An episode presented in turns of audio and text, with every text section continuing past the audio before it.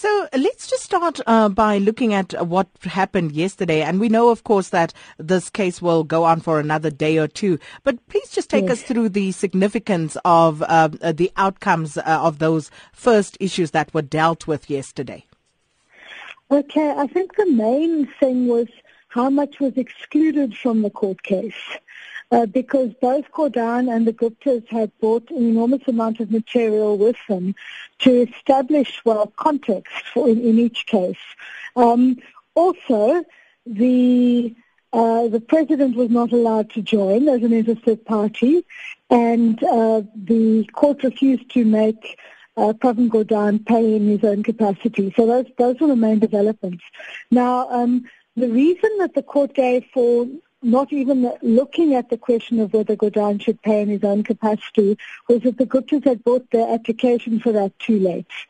So, in fact, the court refused to even consider the merits of that that application. Um, the, the evidence that the court struck out were three main things. It was firstly, um, Pravin Gordhan's evidence as to the amount of pressure and intervention that he faced to uh, to force him to engage with the banks on the Gupta's behalf and on Oakbay's behalf. The second piece of evidence that was excluded was Nkosi Mionis' uh, affidavit that he was offered the post of finance minister by the Guptas.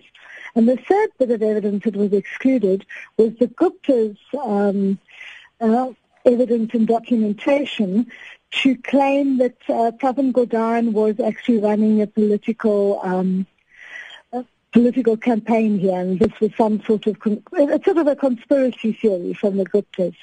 And what the court did there was say- said that all of those three sets of evidence are irrelevant to the legal question that has to decide. The legal question is simply: does the finance minister have the power to engage in, in to interfere in this relationship at all? Um, So it looks as though the court is very keen to stick to just a very narrow abstract reading of the law. It's not prepared to um, to admit, in fact, any of the political consequences or the political causes of the case before it. And just looking what is currently before it, um, there, there does seem to be a bit of a sense uh, uh, that one gets that perhaps the courts are being asked to basically settle uh, or come in and pronounce on a political issue. And uh, this is something that many have taken a dim view of, uh, this issue of running to the courts constantly. Well, I think the court itself is, is feeling a little bit hard done by in this case. It's saying to the applicants, you know, why are you making us deal with this? But um, it is in fact necessary. It was possibly going to be necessary for Gordhan to justify asking for the order in the first place. And maybe that's also running to the courts, I don't know. But um, uh, this was Jeremy Gonshartt's justification for bringing that evidence that he brought. Um, and that was that what Gordhan is asking for is in fact a declaratory order. It's for the court to say what the law already is. On their papers, the Guptas claim that they agree with the legal position that Gordhan is claiming, which is that he doesn't, well, they're understanding him to say he doesn't have to intervene in the relationship between the banks and the Guptas. What he's in fact asking for is a declaratory order that he can't, it's actually beyond his powers. Now, look, one, one of the things the Guptas are saying is, look, we agree with that, what's the problem? Mm. Um, and and I think because Gordhan suspected they might say that, he needed to show that on the facts they don't agree with that.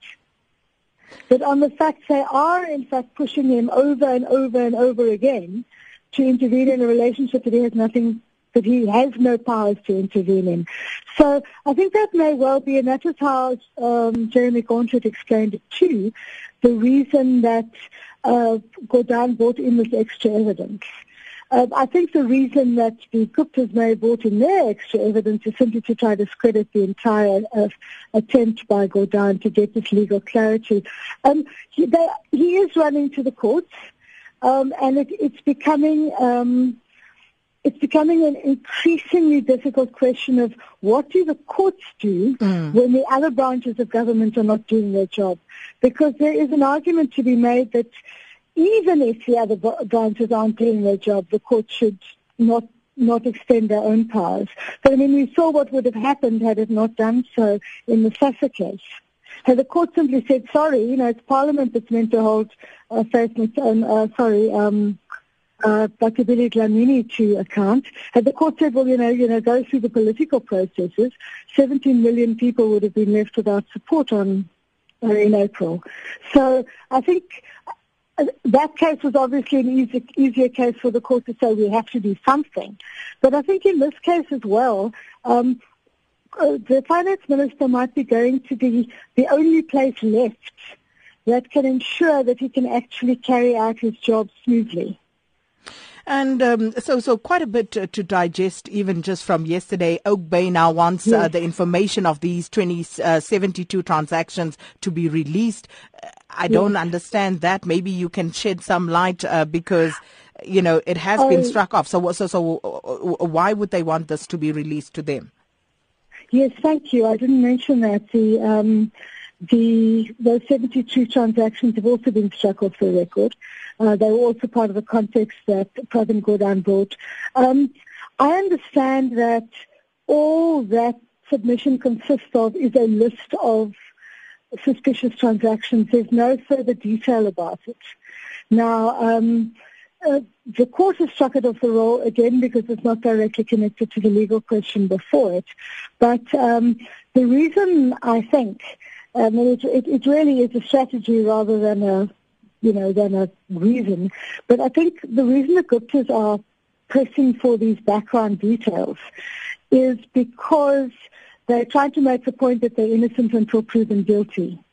Those suspicious transactions that, that are down in Gordhan's application don't give any background.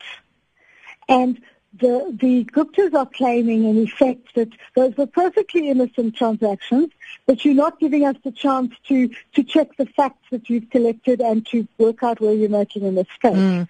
Um, I doubt, quite frankly, that uh, the Guptas really want those details to come out, because I think the, the F I C um, suspicious transactions are the result of you know, genuine concern by banks. But they have to ask for that information because otherwise they're in effect admitting that it does show a suspicious activity. It, it certainly is uh, very interesting because I see the New Age this morning also reporting that some of those uh, uh, uh, transactions, uh, many of them perhaps taken place uh, much earlier, uh, and uh, that that would have an impact on how they are viewed, et cetera.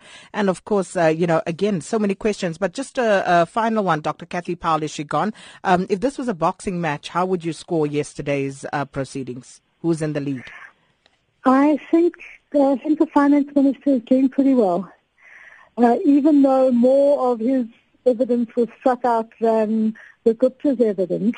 I, I think the the very clear position that the court produced on the law goes in his favour because um, nobody is in fact disputing, and not on the papers, nobody is disputing the law that he claims applies. And the court has nonetheless pronounced itself prepared to di- to discuss that law.